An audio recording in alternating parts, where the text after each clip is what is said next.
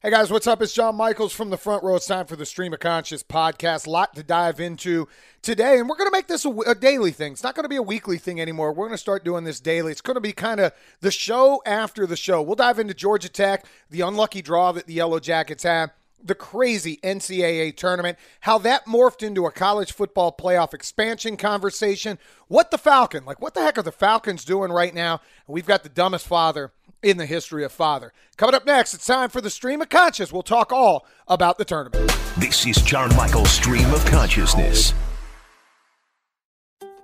The warm air, the sounds of baseball, it's got you thinking about hitting the road. And no matter where your adventures take you, Subaru of Gwinnett has a vehicle to get you there safely and in style. Like the 2024 Subaru Outback, sporting standard symmetrical all wheel drive and up to 32 miles per gallon or the 2024 Subaru Forester, the SUV with a spacious and comfortable interior for everyone you want to bring along. Start your shopping online at SubaruofGwinnett.com, then come see us for a test drive on Satellite Boulevard in Duluth. Spring is here and baseball is back. You can't forget the Derby. I love the hats. Do you have yours yet? My hat, I treated myself to a whole outfit. If you want to be able to treat yourself, then you should check out the Nest Savings Account at LGE Community Credit Union, where they want you to reach your savings goals faster. Take it from a pair of 680 The Fan wives. Head to lgeccu.org to find out what makes their team number one in Georgia. John Michaels tends to say whatever comes to mind, so we just put a mic in front of him. All you do is talk, talk, talk, talk, talk, talk, talk, talk, talk, talk, talk, talk, talk, talk, talk. This is John Michael's Stream of Consciousness, the podcast that gets into, well, just about everything. Feeling stupid? I know I am. From 680 The Fan and the podcastpark.com. It's showtime, and I don't mean a bad impression of HBO. I mean time for a show. So it's been about 10 days since Georgia Tech got their draw in the NCAA tournament. And unfortunately, now that we're talking about them, they're no longer in the NCAA tournament. Very tough loss in the opening round to Loyola Chicago. The Ramblers were able to knock out Georgia Tech in a game that the Jackets obviously did not have Moses Wright, and it hurts. It stinks when you have such a great end to the season as Josh Pastner and his team did to now have to sit there and go into the tournament without the best player in the ACC, the ACC Player of the Year in Moses Wright. And it's disappointing. It was just as disappointing, though, on Selection Sunday when you saw the selection come down the way that it did. You mean to tell me an ACC tournament champion who had won eight games in a row, and I get it, the ACC was down this year, and judging by the first couple of days of the tournament, you see they're not very good. But you mean to tell me that's a nine seed when the AP poll has the Yellow Jackets ranked as the 26th ranked team in the country? It's ridiculous to think that that's how the seeding fell. And then when you look at their opponent in Loyola Chicago, you go, holy cow, this is a team that probably should be about a four seed. And maybe something needs to be done with the way that the NCAA tournament goes about seeding because a lot of times it comes down to name recognition over the actual merits of the team that are there. Because let's be honest, if Georgia Tech's name was Duke or North Carolina, they're at worst a four seed. And I get it. You lost to Georgia State. You lost to Mercer to start the year. You really were sitting at nine and eight, scuffling throughout the season. But Georgia Tech was a nine seed because their name was Georgia Tech. Then you get into the tournament. Unfortunately, COVID wrecks everything that happens with the Yellow Jackets. Moses Wright unable to play, and it stinks. You don't get to go into the game with the proverbial loaded gun, and the game kind of swings on the fact that Moses Wright isn't there. Georgia Tech gets off to a great start. We all saw it. 13 3. Jackets are playing defense. They're confusing Loyola. But unlike Florida State in the final, who turned the game over or turned it over, what, 26, 27 times, Loyola was a veteran and is a veteran basketball team that slowed the pace down and they basically grinded it to a halt.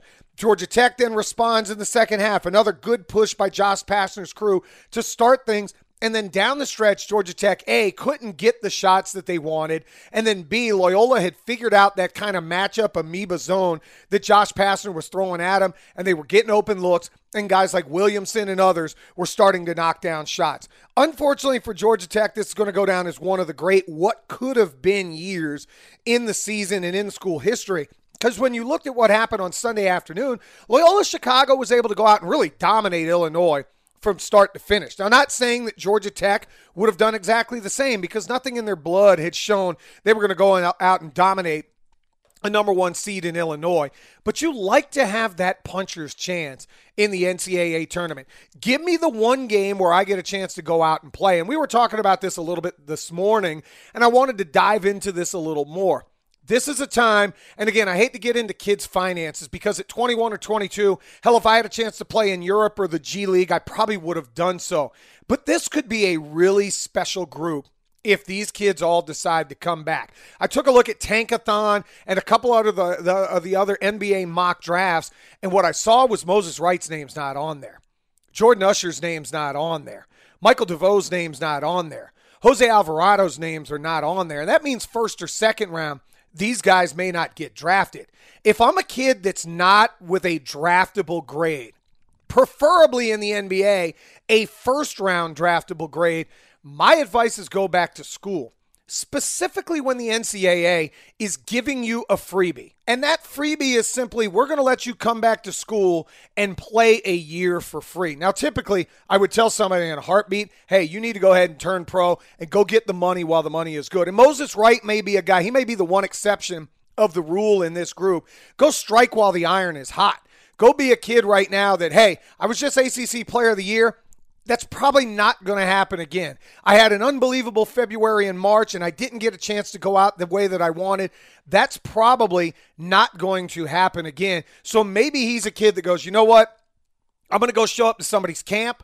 I'm going to show them the unbelievable growth that I've had over four years here in Atlanta, and I'm going to take those talents to the NBA or the G League or whatever it may be. Because let's be honest, the NBA or the G League right now potentially are going to make more money than staying on campus at Georgia Tech. But for Josh Pastner, it's how do you go ahead and take what you did in 2020 slash 2021 and build on that getting these kids to come back. And Jose Alvarado, you heard it this morning on the front row, very, very emotional, saying, Hey, I got to go home and talk with some people. I understand Jose has a young child, maybe two years or younger, and he might be to the point where, hey, 50 grand is better than zero grand, 100 grand is better than zero grand. And I think he's a kid that has a chance to potentially make it to the league, but it's going to be that G League NBA grind, I think, for Jose to get there. I hope I'm wrong. I hope these guys come back. And again, this is selfish sportscaster guy here saying come back to school, take care of everything, have another special team. Coach Pastner, he's got himself a top 15 recruiting class already inked for next year. That'll give you some of the needed depth where you're not just playing seven guys. And maybe the Jackets could start to build this thing and get back to where they were in the 80s and the 90s under Bobby Cremins, and even early on uh, uh, uh, when they make it to the Final Four in 2004 under Paul Hewitt. Maybe they can get back to those type of basketball teams. But it was a hell of a year. I'm not going to sit back and go, oh, it stinks. You lost to Loyola Chicago. This was a team that if you would have told us back in November when they lost to Georgia State and Mercer in back-to-back games that they'd not only be in the NCAA tournament, but they'd be representing it as the ACC tournament champions, I would have thought you were completely crazy. My thoughts on the tourney. First and foremost, and it's a Monday if you're listening to this right now, I hate the fact that we have uh, Monday games going on in the second round of the tournament. It just doesn't feel right. Now, I get it. It's a COVID and it's a bubble scenario. These games belong on Thursday, Friday, Saturday, Sunday. Then next week for the Elite Eight eh, or the Sweet 16 and the Elite Eight, it belongs Thursday, Friday, Saturday, Sunday. We as Americans, we don't like change. Let's be real. I don't want to change. I woke up this morning and I go, oh my God, my Sweet 16 isn't even set yet because we still got a bunch of games to play today. I don't mind you know, maybe in this first weekend having the game on Monday. But next week, I want Sunday at the end of the day to know who my Final Four is going to be. And that's not the way that it's going to work out. And again, could be a one year anomaly. It could be everything that you want uh, just because of COVID. The second part to this, I love the upsets. I know there's a lot of people that sit back and go, wait, wait, wait. I don't want to see Abilene Christian playing. I don't want to see Oral Roberts playing. I don't want to see, you know, insert Loyola Chicago going to the Sweet 16. I want Duke. I want Carolina. I want this, that, and the other. What we were talking about this morning, and maybe I'm diametrically opposed to everything that is uh, change, uh, you know, as far as people that are opposing change in college football. I love these stories. Now, do I think Loyola Chicago can make the Final Four? You damn right I can. They just knocked off the number one team. Do I think Abilene Christian does? No. Do I think Oral Roberts does? No. Do I think, you know, I, I, what's some of the other ones? Oregon State is a 12 seed makes it? No. I don't think any of those teams are making Final Four runs. Loyola Chicago, different story. Again, that's a team that shot, probably should have been seeded third, fourth, fifth in the NCAA tournament. I like this. Part of the allure and the drama of college basketball and specifically the bracket and the NCAA tournament is you get people now that normally would not watch college hoops are locked in. Whether it's the secretary, whether it's the guy that works in accounting, whether it's uh, Jimmy that loads trucks that doesn't care about sports. You know why they all are into this? Because they have that piece of paper with their chance to win whatever the, the, the pot may be in your bracket challenge. We had our Harrah's Cherokee Casino Twitter uh, uh, bracket challenge here on the station. I'm near the bottom. I don't care. I'd rather somebody that said, "Oh, I like Ab." I was I attended Abilene Christian, so I picked them. I attended Ohio, like our sales manager Colin Wheat did. I want those guys to win stuff like this. My job is to analyze after the games or before the games. I make educated guesses like everybody else, but I think what's great about the tournament is this. Now, do I want to see Gonzaga win the national title? Yes. Or would I like to see Michigan and Juwan Howard win the national title? Yes. I'd like to see that because what I don't want to remember is 15 years from now. My God, Loyola Chicago just won a national championship. Don't need that. Love Sister Jean. Love the run to the Final Four. But I want to see one of the Blue Bloods or one of the Powers. And Michigan hadn't won a title in a long time, and Mark Few has never gotten over the, over the hump at Gonzaga. So I'd like to see one of them win a championship. We'll continue this conversation in a moment and how this equates to college football. I think change is inevitable and change is needed. More to come on the Stream of Conscious podcast. The warm air, the sounds of baseball, it's got you thinking about hitting the road. And no matter where your adventures take you, Subaru of Gwinnett has a vehicle to get you there safely and in style. Like the 2024 Subaru Outback, sporting standard symmetrical all wheel drive and up to 32 miles per gallon. Or the 2024 Subaru Forester, the SUV with a spacious and comfortable interior for everyone you want to bring along. Start your shopping online at SubaruofGwinnett.com, then come see us for a test drive on Satellite Boulevard in Duluth. Spring is here and baseball is back. You can't forget the Derby. I love the hats. Do you have yours yet? My hat, I treated myself to a whole outfit. If you want to be able to treat yourself, then you should check out the Nest Savings Account at LGE Community Credit Union, where they want you to reach your savings goals faster. Take it from a pair of 680 The Fan wives. Head to lgeccu.org to find out what makes their team number one in Georgia. So here's the way this breaks down for me on where the NCAA tournament gets into the college football conversation. And Roddy Jones and Dan Matthews and I completely on opposite ends of the spectrum. Neither one of them are really in favor of going to eight. They're saying, hey, 14 playoffs is fine. And I know a lot of listeners to 680 the fans say the same thing. They go, man, I just don't want to go and add an extra round. All we're going to see is blowouts. I say nonsense. Why do you just assume that only we're going to see blowouts? Why? Because the previous semifinal matchups have mostly been blowouts? If that's the case, why do we watch college football? Because most Saturdays are blowouts. What we like to see are those one or two Saturdays for our team where you have a close football game. Think about it for a year ago. How many games did Alabama blow out? Pretty much all of them a year ago. I mean, it was literally blowout city, and that was it. They win a national championship. But let's go back through some of the scores for Alabama the year previous. What did they do to blow people out? Let's see. Blowout at the very, very beginning of the year. Blowout uh, continuing on throughout the season. Blowout here, blowout there, and blowout everywhere. None of them were close. They literally did not have games that were really competitive throughout the entire year. You think about it, it's 38 19 to Missouri to start. Your closest game, and I'm just scrolling through quickly, is literally Georgia, and it's a 41 24 game. They won by 17. Florida was close in the SEC title game. Notre Dame wasn't close, and the championship game wasn't close. So, in a what? 13 or 14 game year for the Crimson Tide, I think is what it ends up being. 13 games is what it ends up being. They go undefeated. They had one game that was remotely close. Oh, I know people look go, oh, Ole Miss put up 48. Did anybody in their right mind think Ole Miss was going to beat Alabama? No. Georgia led them at halftime, and Florida obviously was competitive all the way to the end, where the Gators just could not get a stop when it was needed. Does that make you change watching Alabama? No, you watch the games because that's your team.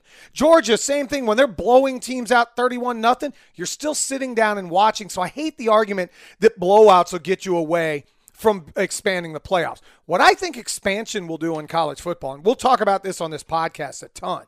What expansion will do for college football is it's going to level the playing field. Right now, the playing field is Alabama, Clemson, step down Ohio State, Oklahoma, Georgia, LSU, probably, if you want to throw them, even though they were terrible a year ago. That's your tiers in college football. It's two, and then it's a step down to the next couple, and then everybody else is basically playing for grab ass bowl games. And that's it. That's the reality of college football. You expand this to eight and you make the conference championship game matter. Well, then guess what? All of a sudden, three loss Missouri, if they're able to beat Alabama, they're in the playoffs. And then suddenly you have two at large teams. So the Power Five super teams, Georgia, Oklahoma, Ohio State, teams that may get out because they've lost a game during the regular season. Now you got a second way in and then you get the seat at the table for the group of five team. And I know a lot of people hate that. Oh, the group of five, they suck. Play better schedules, is whatever you hear. That's baloney. What, what's Central? And I use Central Florida for an example. What the hell are they supposed to do to play a better schedule? Do you want them to go out and get Georgia, Florida, Alabama, and USC plus their conference schedule? Because that's what a lot of you say on social media.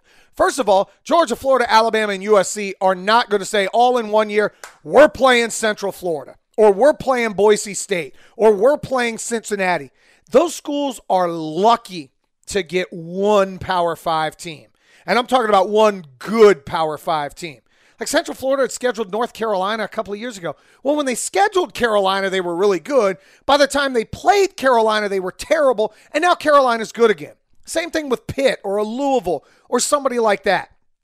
I hate to tell you, a lot of the Power Five schools don't want to play group of five teams like Central Florida. My point to this is all of a sudden, you maybe instead of having 10 teams that have a legit shot at winning a national title, you might have 28 that have a shot at the playoffs. And think about it when it's it's equal to college basketball. UCLA didn't have a good year this year. But if they win, they go to the Sweet 16, and suddenly everybody's going to remember UCLA was in the Sweet 16. Just think about if you're Georgia a year ago and you go 8 and 2. Most people said it's a disappointment, and it was because you're a team that was supposed to contend for the playoffs and you didn't. Your season was over in October when Florida wiped the floor with you in the cocktail party.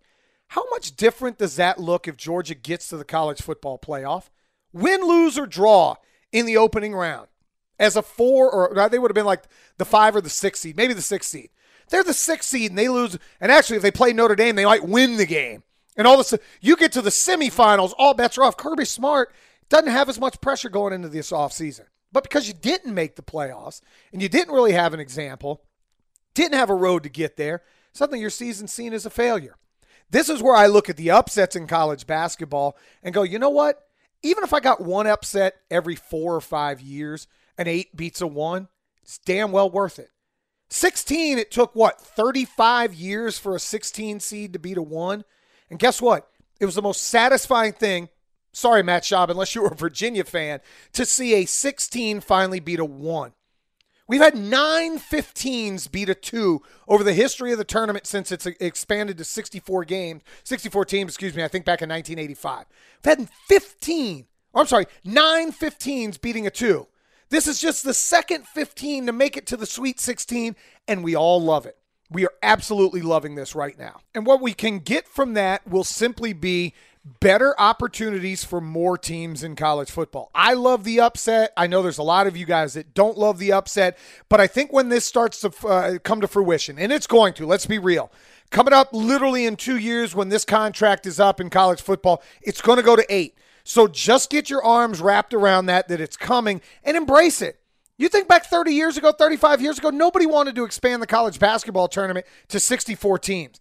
I now can't imagine it any other way. Now, the 68, I, I don't need the play in games. I don't need any of that. Our play in games will be conference championship games. Will there be years that a four loss USC knocks off an undefeated Oregon and they get in the playoffs? Yes. My answer to people that don't like that win the damn game in front of you. Few more things I wanted to knock out here before we got out of here. Falcons continue to kind of just be stuck in that in that mix of we really don't have any money to do anything. They signed a couple of ancillary p- players. Erik Harris may end up being one of your starting safeties. Brandon Copeland, a guy who's mostly a special teamer, will be a depth guy. Fits the size of what Dean Pees is looking for 6'3, 250 some odd pounds, somewhere in that range. So you like to see a couple of small pieces added. We knew this offseason they would never be players for anything, but something that was said in the Athletic today uh, shocked me a little bit. Apparently, they have not even reached out to Grady Jarrett as of yet to restructure the deal. I looked at him as a 28 year old with two years and about 43 million left on the contract and said this would be the easiest guy to restructure. I think we'd all be in agreement that we'd like Grady here till he's 33 or 34 years old. Hell, even 32 years old. So you think about it, if you took these 46 million extended it out two more years. So you get him under contract, you bump it up to four years and I don't know, four years and $80 million. You give him an extra $40 million on top of it. You convert this 46 million that he's due right now into about $40 million a signing bonus where you could prorate that over the years and you knock his salary cap number down. Again, I'm not a capologist, but you knock it down seven, eight, ten million dollars. You have more room to be flexible. I think this team is looking, if you're kind of reading the tea leaves just a week into free agency, they're going to be rebuilding this through the draft. I think Arthur Smith believes they've got enough talent right now to win football games this year if you augment it with some younger, talented guys in the draft. Do not be surprised if the Atlanta Falcons trade down and they pick up a couple extra picks and they end up drafting 10, 11, 12 guys. They've already got nine. Maybe you pick up 10 or 11, you add two more picks and pick up a pick in next year's draft, and you start to put a youth movement in place uh, for the Atlanta Falcons. But again, no surprise with the way it's going. Congratulations to Keanu Neal, by the way, signing with the Dallas Cowboys, one year, $5 million. I got a chance to know Kiki a little bit in his time, and that was his nickname. I didn't give him that. That was his nickname. His time uh, as a youngster here with the Falcons. Couldn't have found a nicer guy in the secondary off the field. On the field, machine, monster, all of those things. Unfortunately, his career was wrecked a little bit by a couple of knee injuries, but you love to see him land. You hope him and Dan Quinn, you wish him the best other than they're playing for the Dallas Cowboys. And you want to see, you know, you just want to see a guy like Keanu get a chance to get another contract around the NFL. Couple of things before we get out of here. Dumbest dad in the history of dumb dads. Sean Nerney had this this morning during uh, Belly Up. Father in California, I guess visiting the zoo, maybe the San Diego Zoo, decides to scale or just jump through the barricade with his two year old into the elephant exhibit. Now, I don't know about you guys. I've been around elephants. They are not little animals. They are animals that are usually fairly docile until you get into their range and they feel threatened. Well, apparently, them seeing this gentleman and his son, this elephant felt threatened and started to run where this gentleman, and I use gentleman very loosely, became the dumbest dad of all time. He drops his two year old and hightails it out of there. I guess his conscience gets to him somewhere between leaving his two year old and the two year old being trampled by the elephant. This dude turns around, run backs, grabs his kid, and thankfully, nobody was actually hurt in the zoo. Now, the dude has ended up, he got criminal charges, child endangerment, $100,000 in bond, and is probably still sitting in a jail cell somewhere. I'll say this to anybody out there these barricades are put up for a reason. These are wild animals. And I know I'm talking to you right now like elementary school kids. We have idiots out there like this dad that goes, Ooh, let me get my two year old closer. What did he honestly think was going to happen? Seriously, did he think suddenly the elephant was just going to walk over and do like they do in the cartoons and put his trunk around the family and pick them up and walk them back and say, hey, this is my house? That's not how this works. So, once again, dumb dad of the year. Can't believe that this guy was in the San Diego Zoo doing something like this. We'll be back tomorrow. A lot to get into tomorrow, including a Hawks trade conversation that I wanted to get to as we get to the buying and selling deadline. Are the Hawks buyers? Are they sellers? And we're just 10 days away tomorrow from Brave Spring Training. Till the next time, that's the Stream of Conscious podcast. See ya. The warm air, the sounds of baseball, it's got you thinking about hitting the road. And no matter where your adventures take you, Subaru of Gwinnett has a vehicle to get you there safely and in style. Like the 2024 Subaru Outback, sporting standard symmetrical all wheel drive and up to 32 miles per gallon. Or the 2024 Subaru Forester, the SUV with a spacious and comfortable interior for everyone you want to bring along. Start your shopping online at SubaruofGwinnett.com, then come see us for a test drive on Satellite Boulevard in Duluth. Tonight in Arkansas, there's a mother tucking in her daughter and turning off the light. A business owner is burning the midnight oil. An at home dinner date is plating up possibility. And it's all happening under one roof. How? The power of a conversation, like the one John from Integrity Solutions had with First Horizon Bank about his vision for a sustainable mixed use building. Now it's not just words, it's life. First Horizon Bank. Let's find a way. Go to firsthorizon.com slash John. First Horizon Bank member FDIC.